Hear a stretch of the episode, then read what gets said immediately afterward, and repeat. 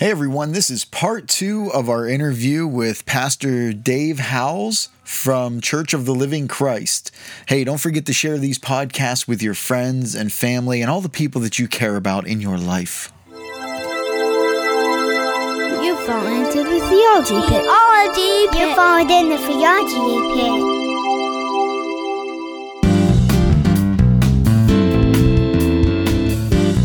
Everyone, welcome back to the Theology Pit. This is Theology out of Pittsburgh, and not to be confused with a bottomless pit, because you know what we say when you fall into a pit, bottomless pit, you die of dehydration. I'm your friendly neighborhood host, podcaster, theologian, pastor, Samson Kovach, coming at you with another edition of the Theology Pit.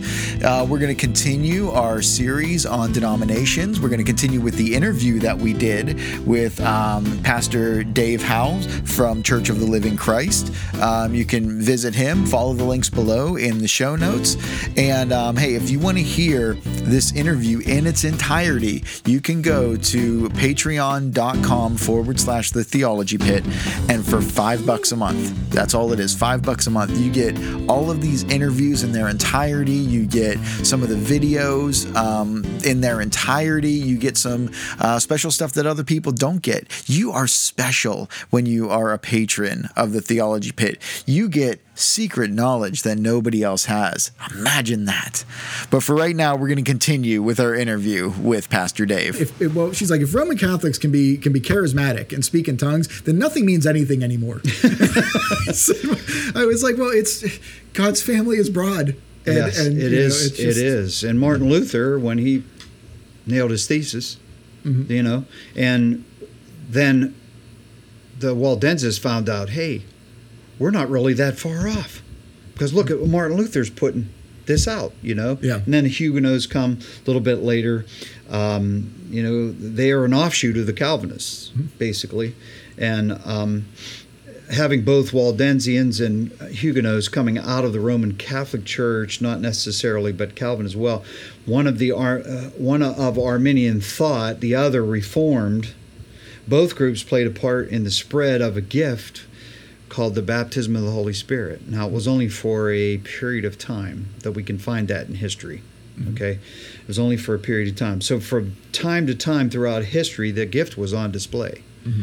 And it came from way back at the early church and moved on through the church. Well, that doesn't mean that it was not occurring in those no. times of silence. No, exactly. Just because it's not. Um, it wasn't recorded. recorded uh, I did a, um, a, a paper that I did was on the um, history of missions in Romania, and what I found was that um, Romania had always been a Christian nation. It just depended on who was recording the history. Exactly. Because they were of the Eastern church, and there were a couple 300 year periods where it was silent, but archaeologists found um, uh, burial sites there at the time that had Christian symbols and were buried. They said no, they were Christian at this time, at this time of silence. Would that have they been the Eastern Orthodox, or it would um, it would have followed closely with the Eastern Orthodox, but not necessarily. It, it starts splintering off, and yeah. I mean, you, well, you have to figure that the Eastern Church, the Orthodox Church, was um, the largest Christian yeah. group, and I mean, it, it, was almost over the entire world. Yeah. Um, at, at, the time, it's it's incredible to um, to see.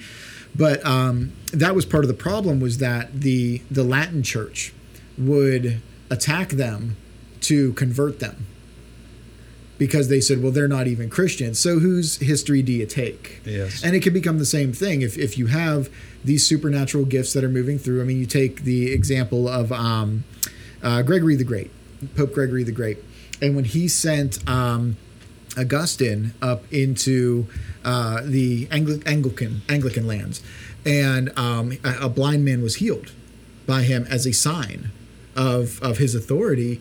Um, the correspondence back and forth of the letters that are kept are very interesting because the the Pope says to him, "Listen, we don't see this all the time.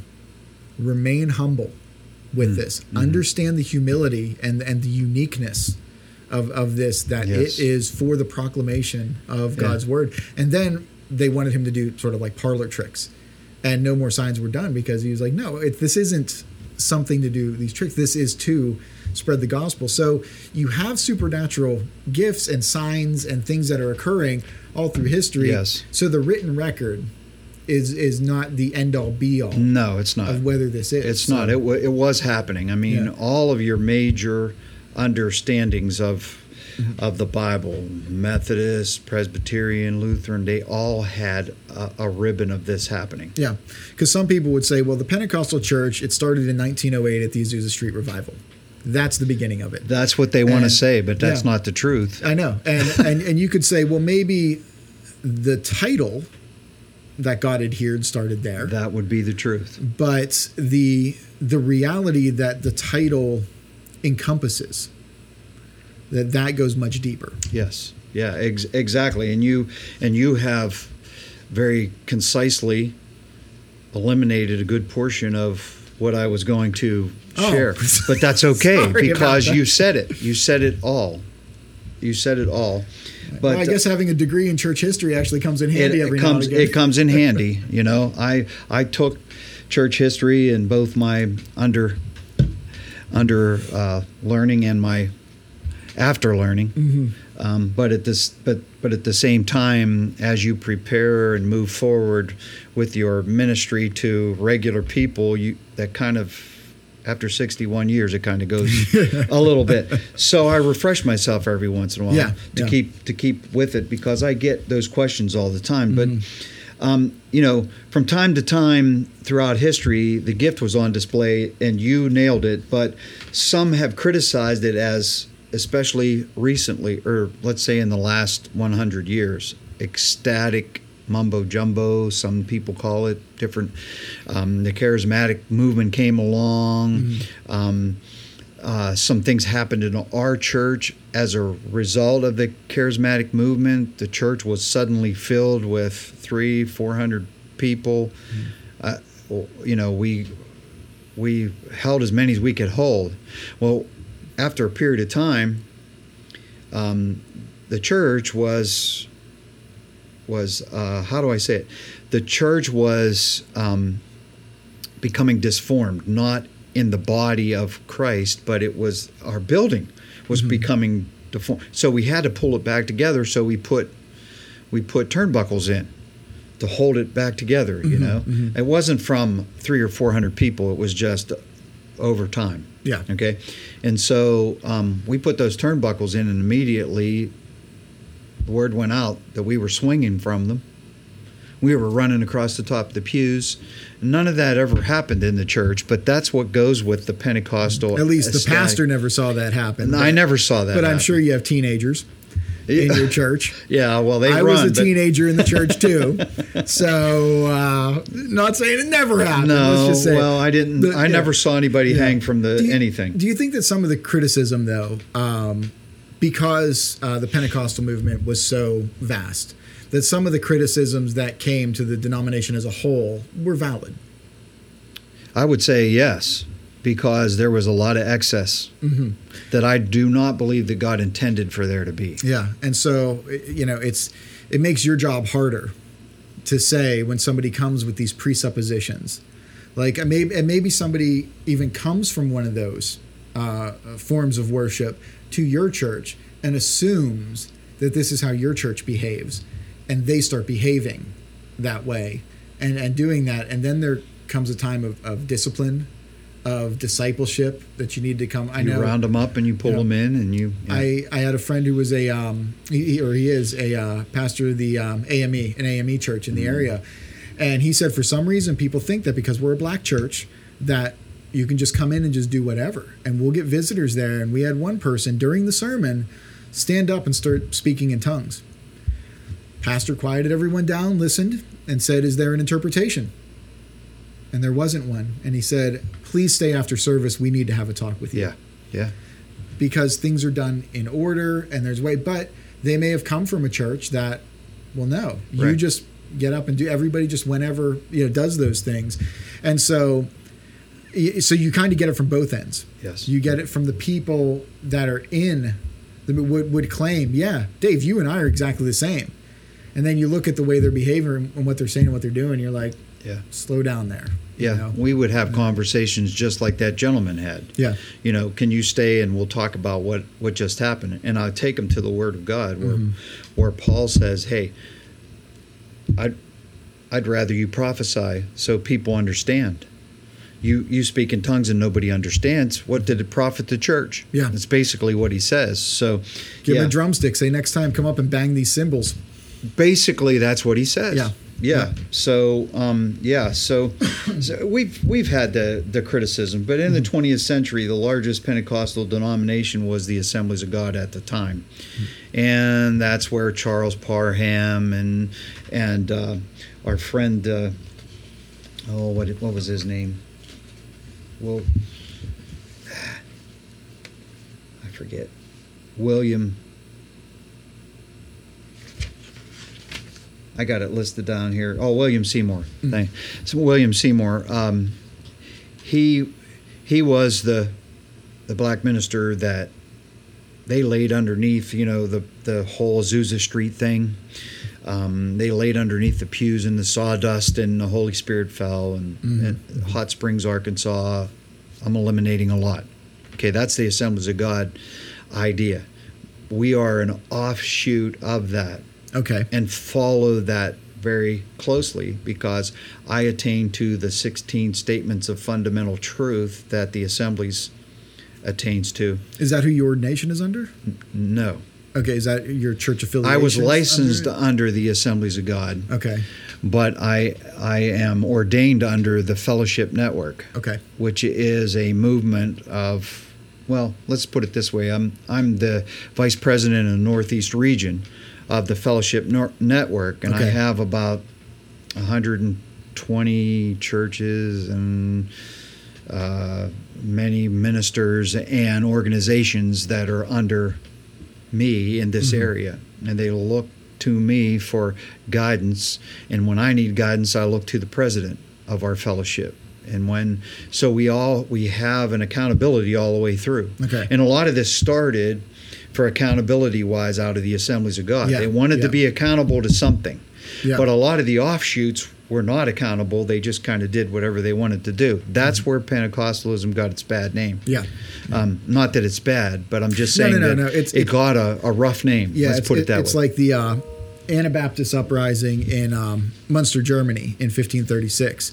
The way that they behaved and what happened there, then that got adhered to every Anabaptist. Yes. And said every Anabaptist wants to try and, and take over your town and, you know, instill polygamy and, you know, everything else. And and people were like, "Whoa, whoa, whoa! Wait a minute!" Like Michael Sattler was like, "No, we're not. we're not affiliated with these guys. Like, we- Exactly. we have something totally different." But Yeah. but it becomes the same type of stigma. Yeah. Yeah. So um, here's some of the things that we believe, like other forms of evangelical Protestantism. Pentecostalism adheres to the inerrancy of the Bible. We believe that the Word of God is true. Now, I'm going to say this we believe that the Word of God is true and everything in it is true. But I'm going to say that not everything in the Bible is for me. Like the table of contents. Yeah. No. Like the things that God specifically speaks to his Jewish people. But now we have been engrafted in. So I have to realize that there is something relative to his people. And uh, so then when I read that, I take it into consideration and understand it. But it doesn't necessarily mean that I am what he's saying. Okay, so I still believe in the inner. I'm not saying that anything is wrong in the Bible. Please don't get me wrong. I'm just saying that there are some things. God doesn't always speak literally. Can I say that without You being You can say whatever you want. okay? Without, I mean, I don't know who your listeners are going to be, but um, it's a diverse group. I want to say that that in my belief system, the Bible is the Word of God. It's inspired. It's true. Everything in it. However, God writers did use metaphors, similes, different things. You know, when um, when something is uh, uh, what the scripture says, you can say unto this mountain, "Be thou removed." And ca-" how many of us need a mountain moved, a literal mountain? So you can't take everything. we live in Appalachia. Uh, it would be nice to move some of these mountains every now again. exactly. You don't need a literal. So the understanding is it's an idiom. You are saying that the big thing in my life can be moved. Uh, you know, he was saying that to to the people, and so um, that is still a truth. Okay. It's just not. I don't need a literal mountain moved. Do I believe that God could move a literal mountain? If I needed it, I don't need it. So why should he? Okay, so a literal mountain, but there might be a big mountain in my life that I'm dealing with that I can't see past. I can't see around. I can't see under. It's just huge in my life. And I say, Lord, could you move this mountain, please?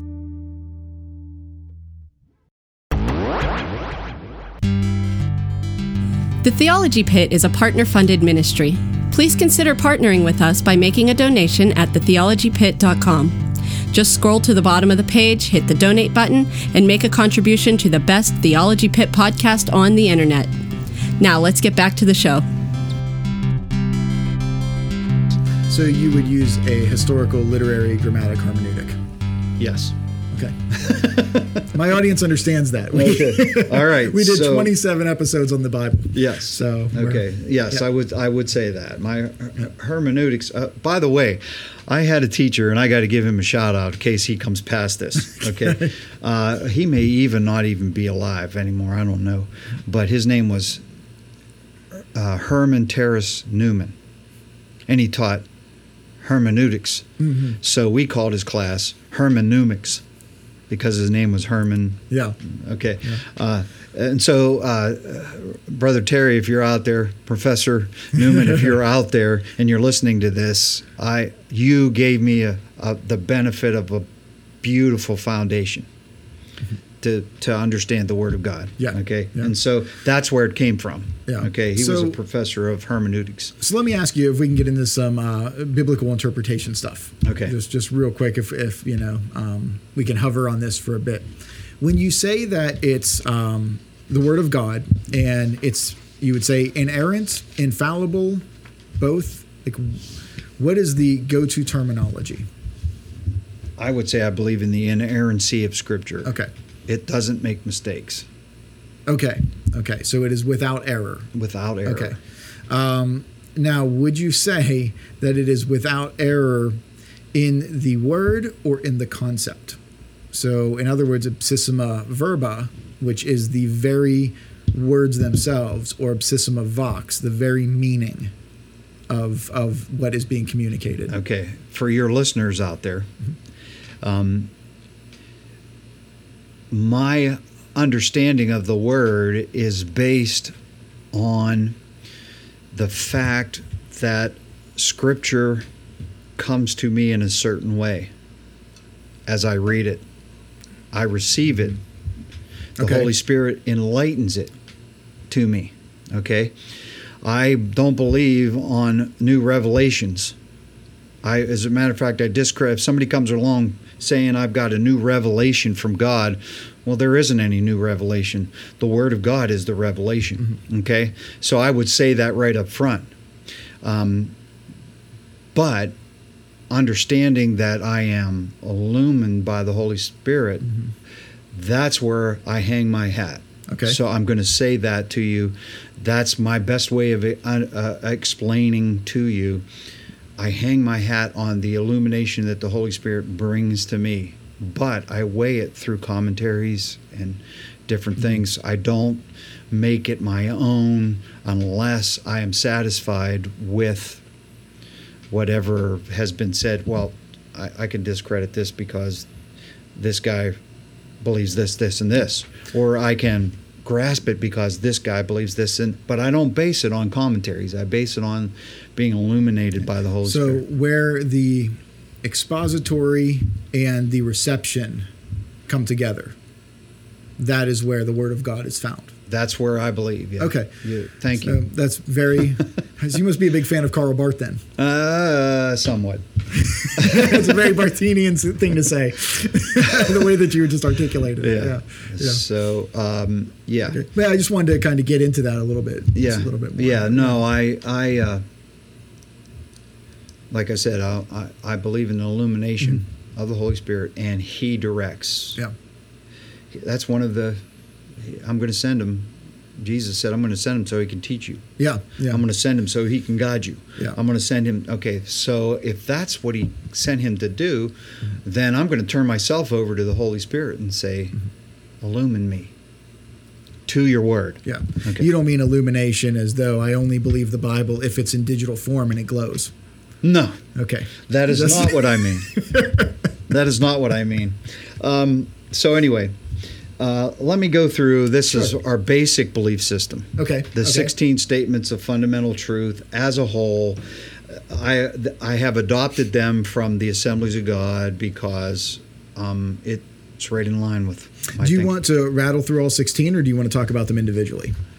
um, well i have some statements behind them so Okay. i might stop Okay. Okay. right. Fair enough.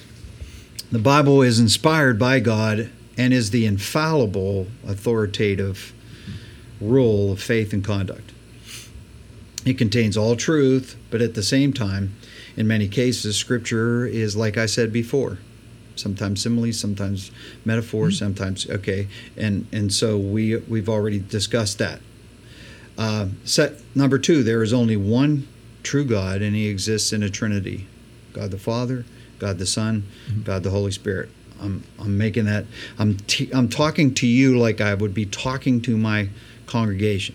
Well, that's important because you have people within the Pentecostal movement known as oneness Pentecostals. well i was going to talk about that. Okay, all right, but but no, but that's a very good distinction to make within your within your tradition because right now, uh, this point right here, you know, there are Pentecostal holiness people who attain to Jesus only. yeah, That is not who we are. yeah, that is TD Jakes' ministry. That is not who we are. Yeah, and Okay. that's and that's and but that's uh, a distinction that needs to be Yeah. made. So I mean, yeah. now you know I'm not. We're not. We. Uh, anybody in our congregation is not. Or better not be. They've been taught. yeah, Okay. the Trinity. Okay. Uh, number three, Jesus. all of your all of your parishioners are going to get a pop quiz when this is over. I'm, I'm giving I'm it gonna- to him. I'm giving it to him because they better say. okay, number three is Jesus Christ is the Son of God and as the second person of the Trinity is God. We believe that. For man was created good and upright. However, man by voluntary transgression fell and thereby incurred not only physical death but also spiritual death, which is separation from God. And we understand that as hamartiology, the doctrine of sin. Yeah. Uh, five. I got to try to keep these straight. I just have bullet points. Oh, um, salvation. rookie mistake. Yeah, rookie mistake. salvation is received through repentance toward God and faith toward the Lord Jesus Christ, and that's soteriology. Mm-hmm. Okay, so there are two ordinances that we believe. That's what separated the Waldenses and the Huguenots way back, and because they came into the understanding that that transubstantiation and different things like indulgences mm-hmm. and things like that were not wait wait a minute something's not right with that okay? And so they they moved on from that. So the two ordinances are believers baptism by immersion is a declaration to the world that the believer has died and been raised together with Christ becoming a new creation paul on a number of times in the and especially in his prison epistles says that you are a new creation. And so the understanding is that the old man died, the new man has come alive. Okay, and that we believe um, is what you are professing when you are baptized. You are baptized into his death, ra- raised into Christ's new life. Okay, I think that's generalization. The Lord's Supper is a symbol expressing the believer's sharing in the divine nature of Christ, a memorial of Christ's suffering and death, and a prophecy of Christ's second coming. You know, remember and do this until he comes again, Paul says. Okay? So uh, then another one is speaking in tongues is the initial physical evidence of the baptism of the Holy Spirit. There's a division there as compared to others. But I stick to that, saying that I believe that speaking in tongues is the initial f- physical evidence of the baptism of the Holy Spirit, not the Holy Spirit becoming a part of your life at salvation. He becomes a part of our life at salvation. I believe then it's another work of grace, the baptism of the Holy Spirit, that He comes to us in that regard. Sanctification. Next one is sanctification is an act of separation from which from that which is evil and a dedication unto God. And it is a ongoing uh, ongoing thing. Sanctification does happen at the t- time of salvation, but you are growing into it as well. No one is com- no one you're, you're as far as God's eyes concerned, you are sanctified, but you are learning how to live in that sanctification. Mm-hmm. Okay. Um, it occurs when the believer identifies with and has faith in Christ in his death and resurrection. It's understood to be a process in that it requires continual yielding to the Holy Spirit. Okay, then let's talk about the church's mission. Church's mission is to seek and save all who are lost in sin. The church is the body of Christ and consists of all people who accept Christ, regardless of Christian denomination. So if you come to Christ humbly and say, Lord, I believe, God, I believe everything you did through Jesus Christ. He went to the cross. He went, I say that every Sunday after at the end of my sermons, you know, so that people understand that it's simply that. It's understanding and knowing Him mm-hmm. in regard to that. Um, next is divinely called and spiritually ordained ministers to serve the word, to serve the church. I believe in a divine calling. I don't. I don't attain to or understand the idea of a hireling. Why you would be hired to do to lead a church, just to lead a church. You better be divinely called because mm-hmm. you're going to fall. You're going to go down with the ship. Okay. Yeah. And so basically, that's it. Divine healing of the sick is provided. Over at um, uh, real quick over yeah. at uh, First Presby where I where I came from here yeah. in, uh, in Beaver. So Jeff Arnold's been my like mentor yeah. as I've been doing Great this. guy. And um, he said a couple things to me whenever I took this position here at this church. The first one, first thing he said to me, he sat me down and said, "I remember a couple years ago, there's a guy sitting in front of me and said, "I'll never be a pastor." Ah, you know, and yeah. he's like, and look at you now. And he said, you know what? And he said, um, let me tell you what being a pastor is. It's getting knocked down and getting back up. Yeah. He's like, I can tell you that the people that come to me saying, I did well in business, I did well in finance, I was CEO of a company, I can work with people really well, I can do that. I'd be a really good pastor. I'm going to be a pastor. Said I try and talk him out of it. Said no, you won't. And I've watched them go on seminary, do all that, work for a church for a couple years, and, and quit and and, and, and, and leave. Yeah, because he said because they're they're not. He said people like you that don't want the job, don't think that you're you know adequate enough for it yeah. are going to lean on god the whole time and yes. just say whatever comes comes. Yeah. and and that's it. And you just keep getting back up. And he said we, I, have seen that so many times. Yeah. And so i'm like yeah so what you're saying is that because uh, i don't know any better. I'm to be a decent pastor. He said sort of. Yeah. but but it's like um, the calling is not something that i pursued. It's something that I surrendered to. That's a good uh, understanding of it because that's the same same way with me. Yeah. Can I simplify? Sure, absolutely. I'm going to simplify. Yeah. Thank you for listening to the Theology Pit. Please take a moment to rate our podcast and leave a comment about what you like or what you don't like. Each rating and comment helps others discover this show.